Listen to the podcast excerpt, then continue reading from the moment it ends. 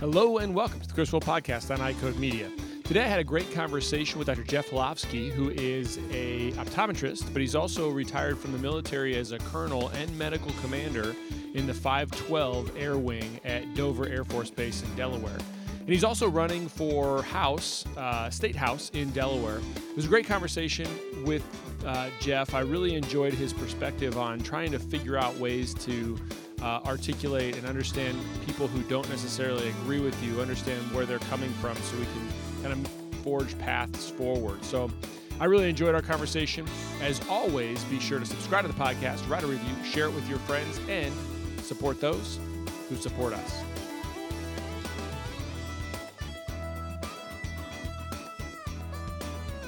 You and I had, I'll start it this way. I'll just say that the first time you and I talked, I was actually in the hospital. You might not know this, but I was in the hospital with my wife, and we had just had our, it would have been Mason. So we just had Mason 2019. So she's our 3.5-year-old now. And I remember we had had it scheduled, and I was just playing with the idea of doing the podcast. And you know, what I typically do is if I'm good at anything, I'm good at consistency. I'm good at deciding I want to do something and then just following through with it. That's probably like my best attribute is sticking to stuff. And so at the time I knew, like, if you would have asked me, like, am I going to be doing this in 4 years?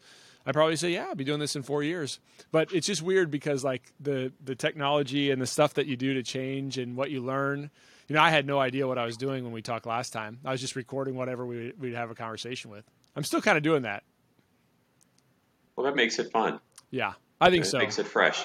I think so. So today I want to talk about the MyDay multifocal for just a second.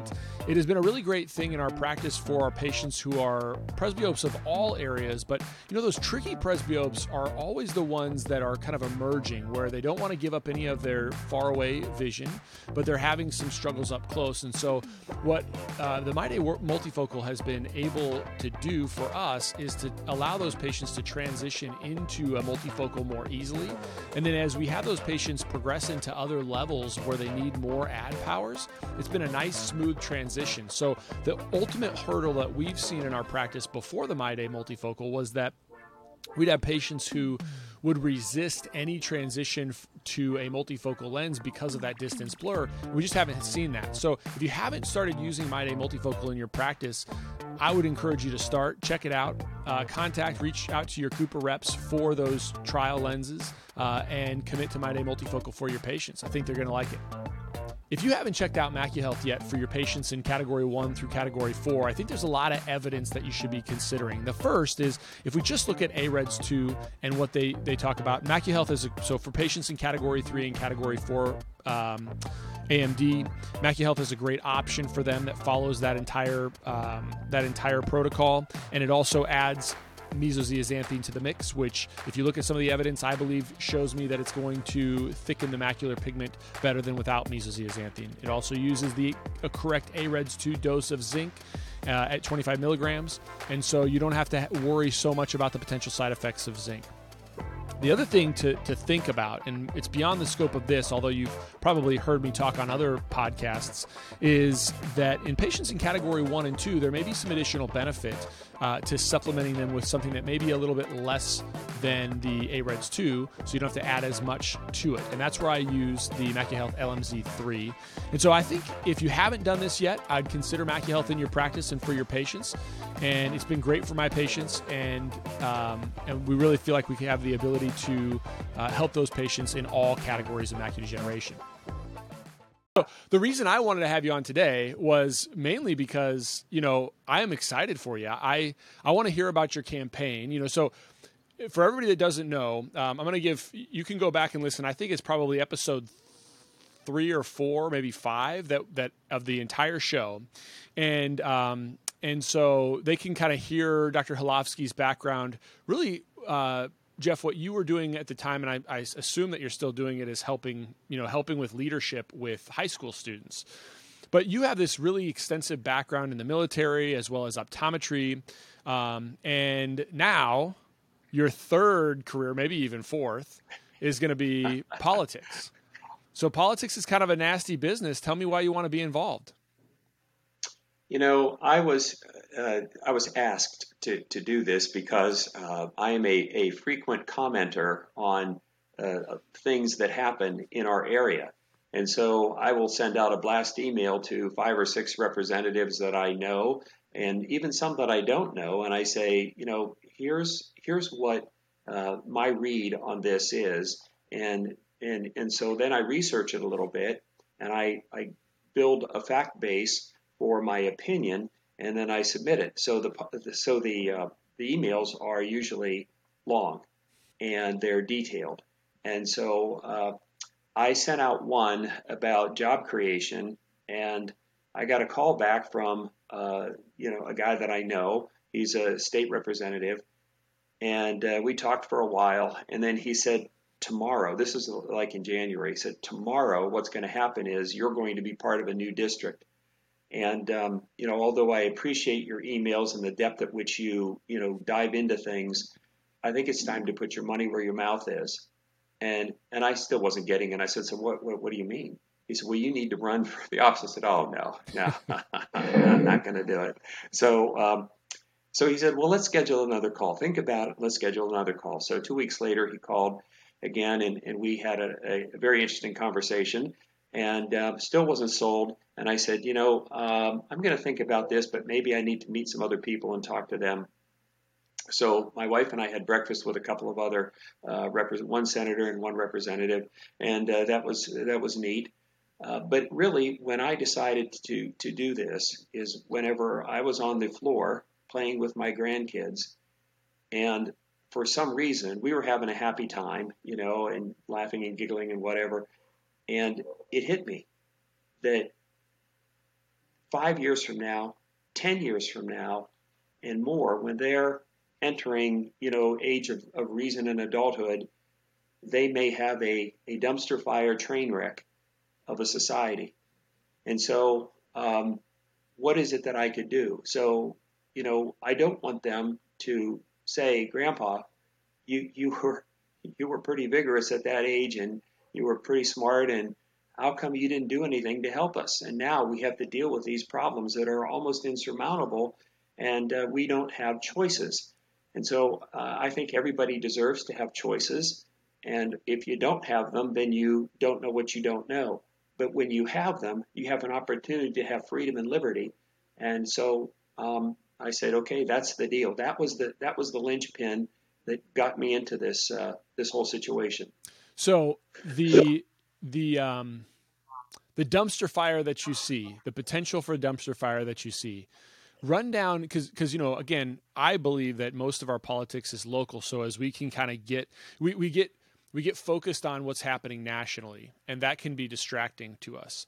But then the real places we can affect change in a community, as you know, is by shrinking that sphere down and down and down and down. And so describe your community specifically, describe the situation in your state that you see as being the potential for dumpster fire-esque that you need to be able to shift now from. Describe that to us. Well, I think that, you're right. Tip O'Neill said all politics is local. And so here we are. However, there are, bad policies or poorly thought out policies lead to bad outcomes. And there are several things here. For example, our schools. Delaware used to be ranked number 6 by whatever ranking that was, by whomever did the ranking, but it was 6th. And so the same people did the same ranking now, and 20 years later, we're 37th. How is that possible? Delaware is an affluent state, isn't it? I always think of it as being a very affluent state. Is that not the case? Well, I think, yeah, we have beach communities, which, there's multi-million-dollar homes along the ocean. There's multi-million-dollar homes slightly inland. There's a very strong agrarian economy. We have, we're a big poultry producer. We produced 221 million chickens last year. We do quite a bit to, feed the nation in that regard. In addition, we have 230 farms, and 42% of the land in Delaware, the land mass in Delaware, is agriculture. But something happened along the way to the school system. And so, for example, I present my leadership program as a complete volunteer in 3 high schools. The math competency in those high schools is the highest is 29%. And you just have to shake your head and say, what is going on here? The English language arts competency is 55%. And that's a head scratcher. You say, how is that possible? What did we do? Well, I think that we moved away from the 3 R's. When you concentrate on other stuff, you take away the benefit of solid math, solid reading, solid English, solid social studies, history, physics, and civics that is not being routinely taught. And I think that we've messed with the social media stuff, and there are influencers, both internal and external, that with screen time being so high with the children, and the problem with the nuclear family, and the some may say intentional destruction of the nuclear family for a lot of reasons. You have one-parent households. And there's like 17 million one-parent households in this country. And so if you have 17 million one-parent households, that means the mom, the dad, or whomever is guarding or the guardian is providing for that child and providing for themselves and maybe other children. And so they're going paycheck to paycheck to paycheck. And so how is it that you can get ahead? Well, you get ahead by stopping the nonsense. And you say that there are reasons for actions, and if you can mitigate those reasons, and and it starts, in my opinion, with the schools. We are educating the next generation of leaders. Think about that. And so right now they have no say, they have no vote, they have no opinion. They show up, and what they expect is the leadership in the schools to do the right thing. And then the next right thing, and then the next right thing. And that's my definition for leadership. And when you have people concentrating on things other than, okay, we're going to take 15 minutes out of your math class and we're going to talk about some social issues. And that is pervasive, especially in the northern part of the state. And for example, the school administrator of the year has the worst school district in the state. Let's award that. That's like getting a trophy for showing up. What's the rationale for that award then? In what has been broadcast of why they win that award? I think that is a homespun award, so that's within the education system, and so educators look at that, they decide it, and then they vote. And I guess it's obviously not based on performance, so it has to be based on something. And when you have, maybe a lot of nothing and you reward that nothing, that perpetuates the nothing, right? If your lid is mediocre, then on your best day, you're going to be mediocre. The culture for excellence is gone. Another example. Well, to play into that point, I was listening to, I don't know if you listened to Vinay Prasad. He's kind of, no question, he's a lefty, no question. But he's an oncologist, and he's great. It's definitely worth your time. He's a lefty, but he's very sane, right? From a standpoint of he wants to know about evidence-based medicine, he wants to know how this applies to clinical practice, et cetera, et cetera. He's been, so my point is that what he was talking about recently was that something like 26 medical schools have completely waived the requirement of an MCAT to enter into medical school for certain populations that are, and I think about that, and I'm like, well, if it's important, it's important. If it's not important, it's not important, right? If it's not important to creating good doctors who can pass their boards and get into residencies and perform well in residencies and just take care of patients, then it's not important. But to waive it because it just seems like I had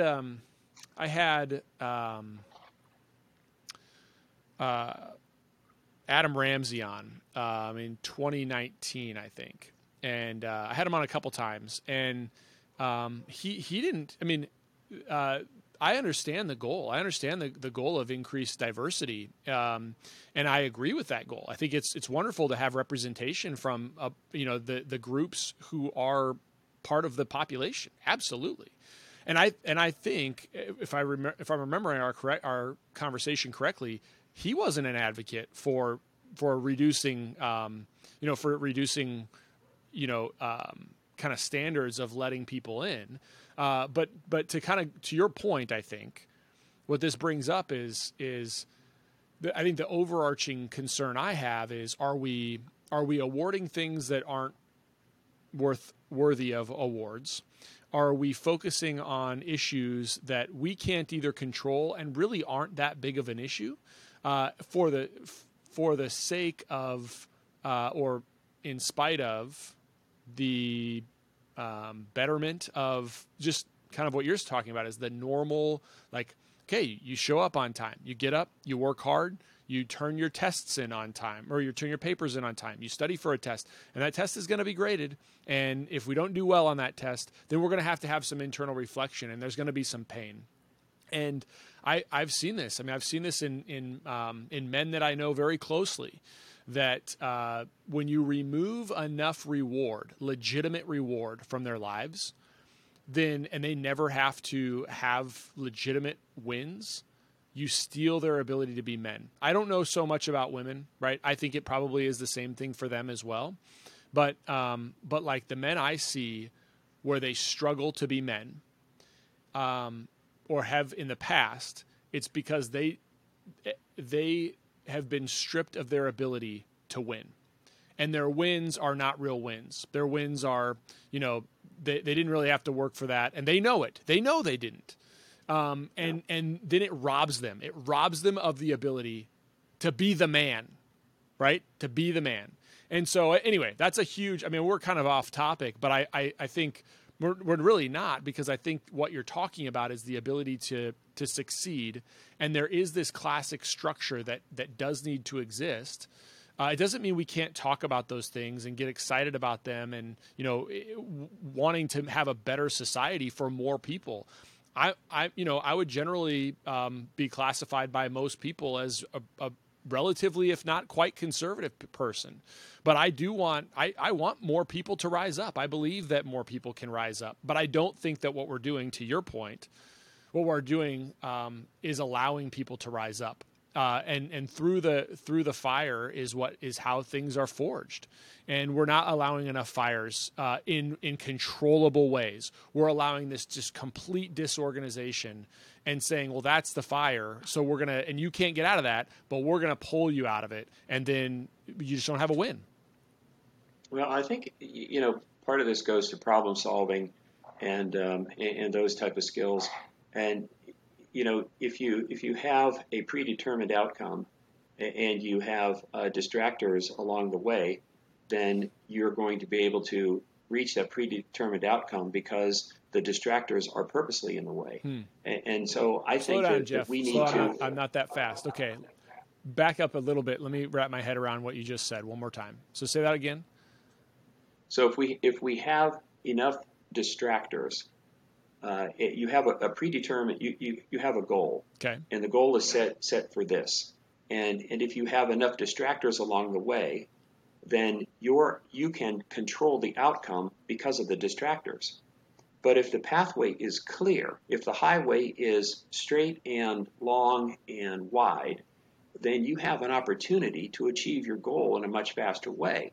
So I'm not saying that anybody is not working hard. Agreed. What I'm saying is that the focus has been shifted away from achievement and a culture of excellence to something less. And this goes not only in the schools, but Delaware used to be a big manufacturer.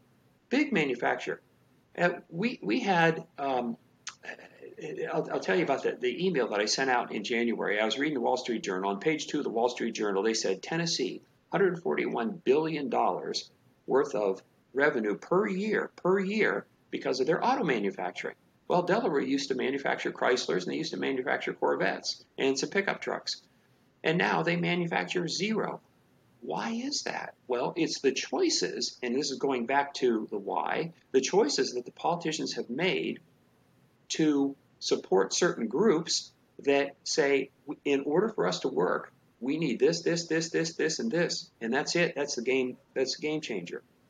And the second policy that pushes that is energy.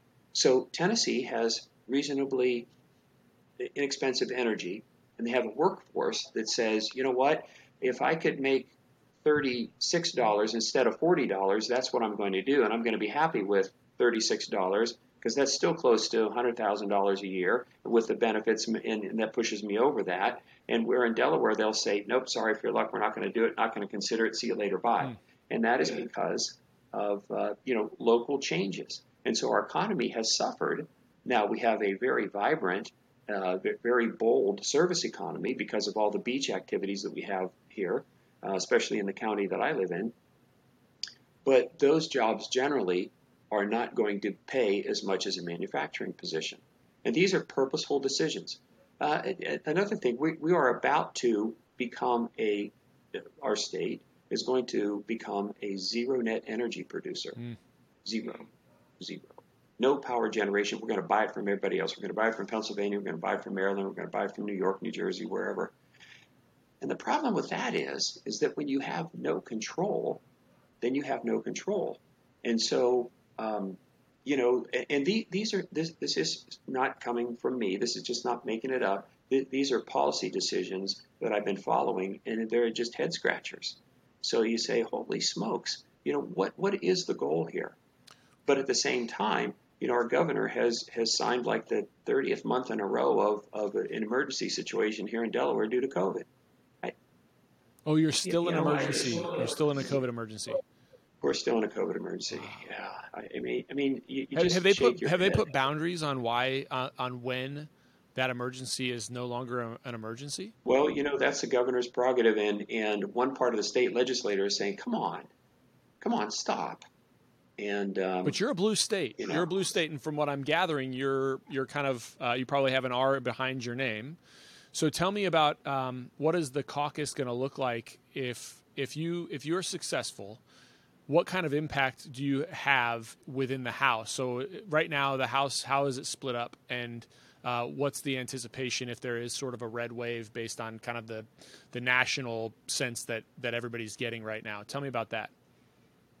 Well, the Senate in Delaware is supermajority, and the House needs to pick up 6 seats, so they don't have a supermajority in the House.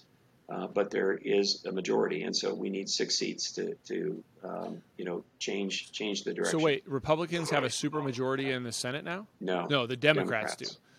Yes, and the Democrats need 6 more seats to have a supermajority. The Republicans need 6 seats in the House in order to prevent a supermajority to stop the landslide, and really. There have been politicians just recently, the session ended on June 30, and they passed some very controversial and perhaps unconstitutional, many think unconstitutional bills, and their reaction was, we don't care. We know that this is unconstitutional. Sue us.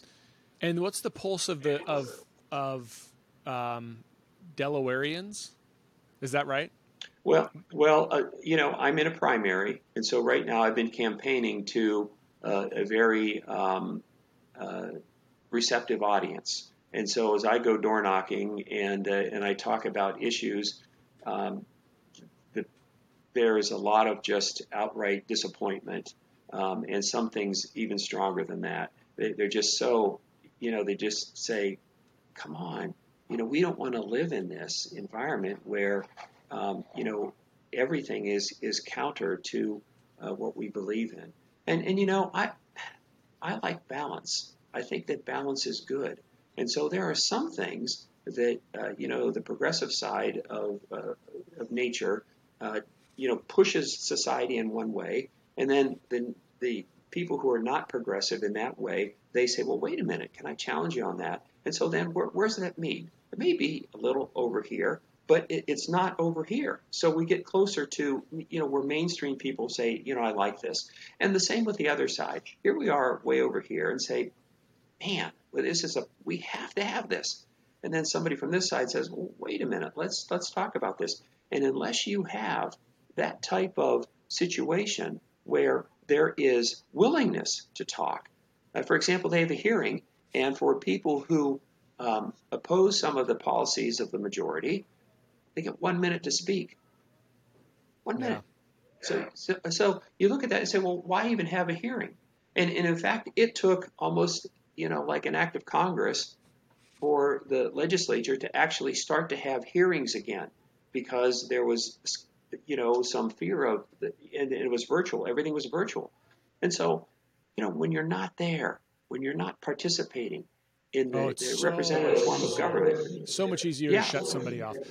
I mean, absolutely. I think in some ways I've been able to have these conversations more frequently with people virtually, but I really like to people who are willing, who completely disagree with me.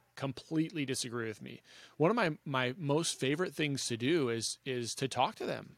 I think there's this misconception of I ask a lot of questions when I talk to people that I disagree with. And it's not because I necessarily want to change their mind, although my sense is if I ask enough questions, then maybe they'll be thinking more like me if I ask the right questions. But really, I want to understand where they're coming from. And in a lot of cases, I wouldn't say my position is so much softened, but I gain so much more perspective, and it's just valuable to me. Like I know I could be wrong on a lot of the things I think. I probably am, but like it is there is a truth, and then there's your perspective, and there's my perspective. And if we can't communicate about those perspectives because I draw a line in the sand and you draw a line in the sand, then we get nowhere, just what you're talking about. But if we can say, look, we know that there is a truth, the real truth of something, and you come at it from one angle and I come at it from another, and we're both trying to get to what is the actual facts in this case, then that's everybody wins, right? Everybody wins, because then we can walk away and say, look, yeah, okay, I might have been not thinking about this in all the ways that somebody else might think about it. And that's what you're describing. And we don't have much of that anymore. We don't. Yeah. And I think that there are a lot of reasons for that.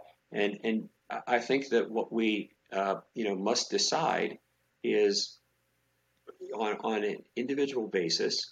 All politics is local, and all decisions, can be individual.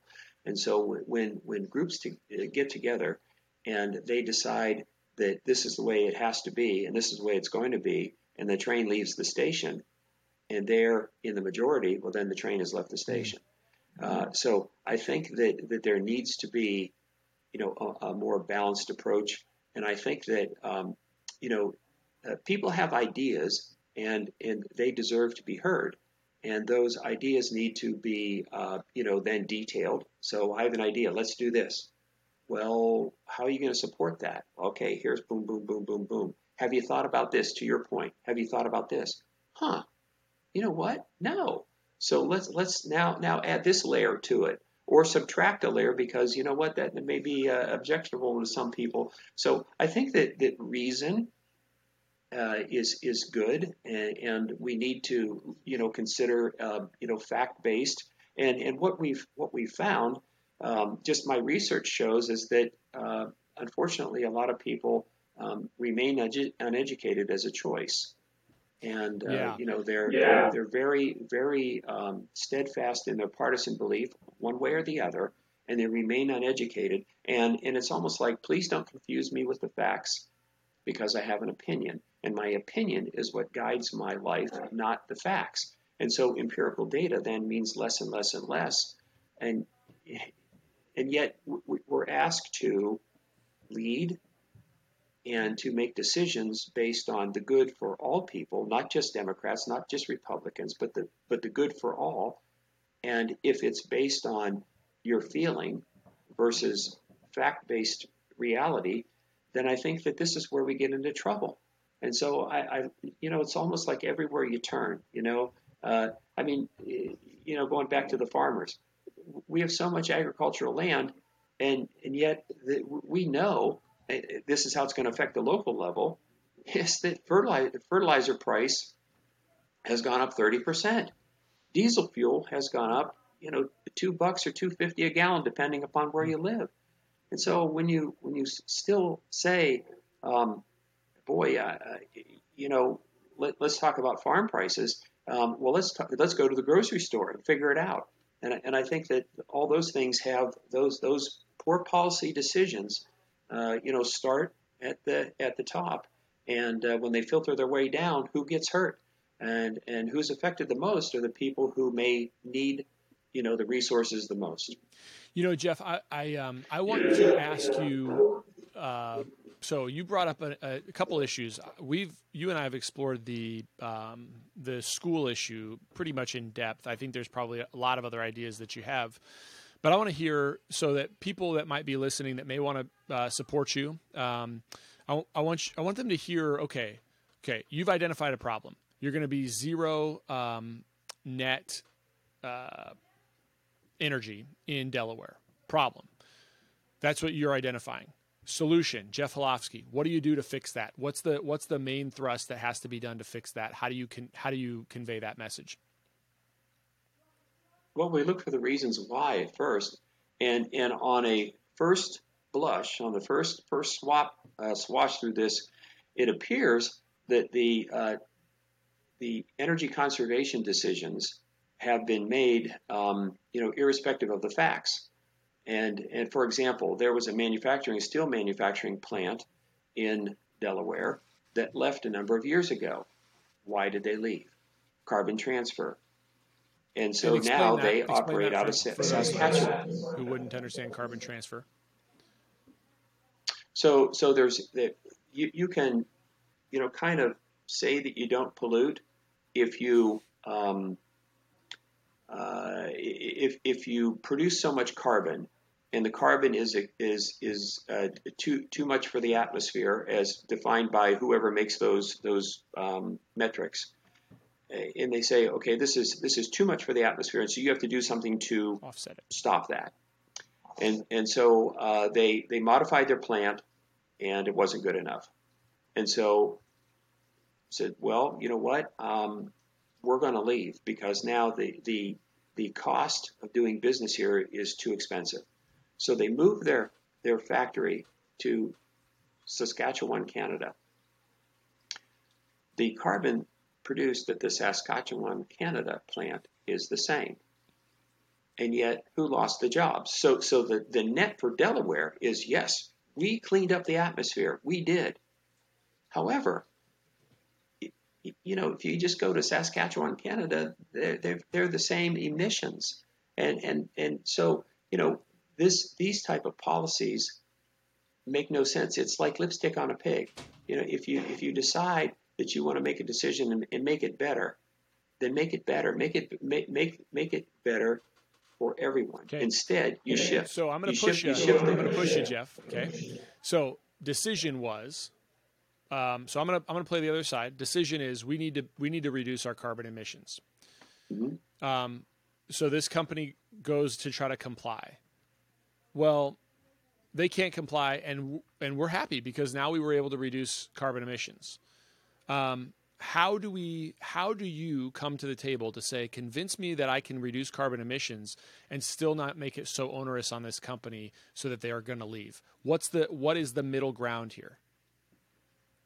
Well, I think we have to go back to the facts, and let's say that this company is going to stay in business somewhere, and it's going to go somewhere. And so then the realization is, okay, what is their net effect going to be, and how is it that we can work with this company to save the jobs? Let's say they had, and I don't know how many jobs they had, but let's say they had 100 people working there, maybe more, maybe less. And so there's 100 jobs it creates this effect on the economy. And this effect is necessary in order to keep the neighborhoods viable, the schools viable, the churches, the small businesses, everything, going. And when you take those 100 people out and you take the maintenance workers, the people who then, support the building structure of the plant, and then you take the mom and pop restaurants who provide lunch for the people who are at that, and you just eliminate all that, then you've deadened the economy.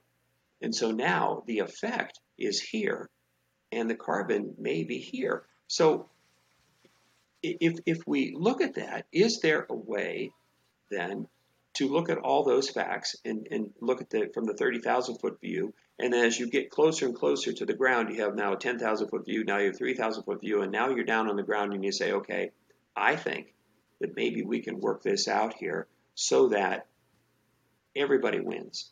And so we keep the plant and we look at the science. And if the science is one-sided science, and we've had a history of that, and so if the science is one-sided, is there new technology? Think about this. In 2007, there was the first iPhone. Right. And where are we now? Right. Just a few years later, and we're looking at quantum computing. We're looking at, augmented reality and artificial intelligence. And so how is it that we can put that kind of thing to those pieces to work and strategize a way to figure out how can we keep this here and keep everything, neutral? And my guess is that, that wasn't done because the heels were dug in the sand and say, we're going to keep this carbon level and, no matter, Saskatchewan is west of Delaware, so the air is going to come west to east, right? So there you go, and it's the same air. Yeah. So I don't understand that. I think that I'll admit that I have to learn more about this, but that doesn't change my opinion on how the problem is solved. And that is, you have a situation. We need all the available facts as much as we can get them. And then we need decision makers who are willing to say, you know what, let's do what's right for a while. Instead of what is expedient for the political process, let's do the right thing. And then the next right thing, and the next right thing. And then when you get to that point, you have 100 jobs still in Delaware, and the next generation of workers are going to work in that plant. There's going to be 100 jobs, and maybe, gee whiz, they can expand that plant because they're adding value to, their customers, and maybe now it's 125 jobs. Well, we've lost that opportunity. We've lost it with the Corvette plant. We lost it with the pickup truck plant. We lost it with the Chrysler plant. They're gone. Mm. They're gone. And yet other states say, I think there's a way that we can figure this out because there is manufacturing there, and we're losing it in droves. So that's a big issue. So, Jeff, I want to give you an opportunity. I think that you've outlined that well. I've already, as you're talking, I'm not going to provide solutions for what Delawareans should do, but I think there's a lot of room for give and take, and I would agree that the idea of having people from both sides represented enough where they have some skin in the game makes a lot of sense. I've always thought so. I mean, and so tell our audience how they can support you, how they can learn more about you, and where they can find you. Well, I have a website. It's www.vote4jeff.net, and you can reach me on Facebook at vote04jeff, and my email address is vote04jeff@gmail.com.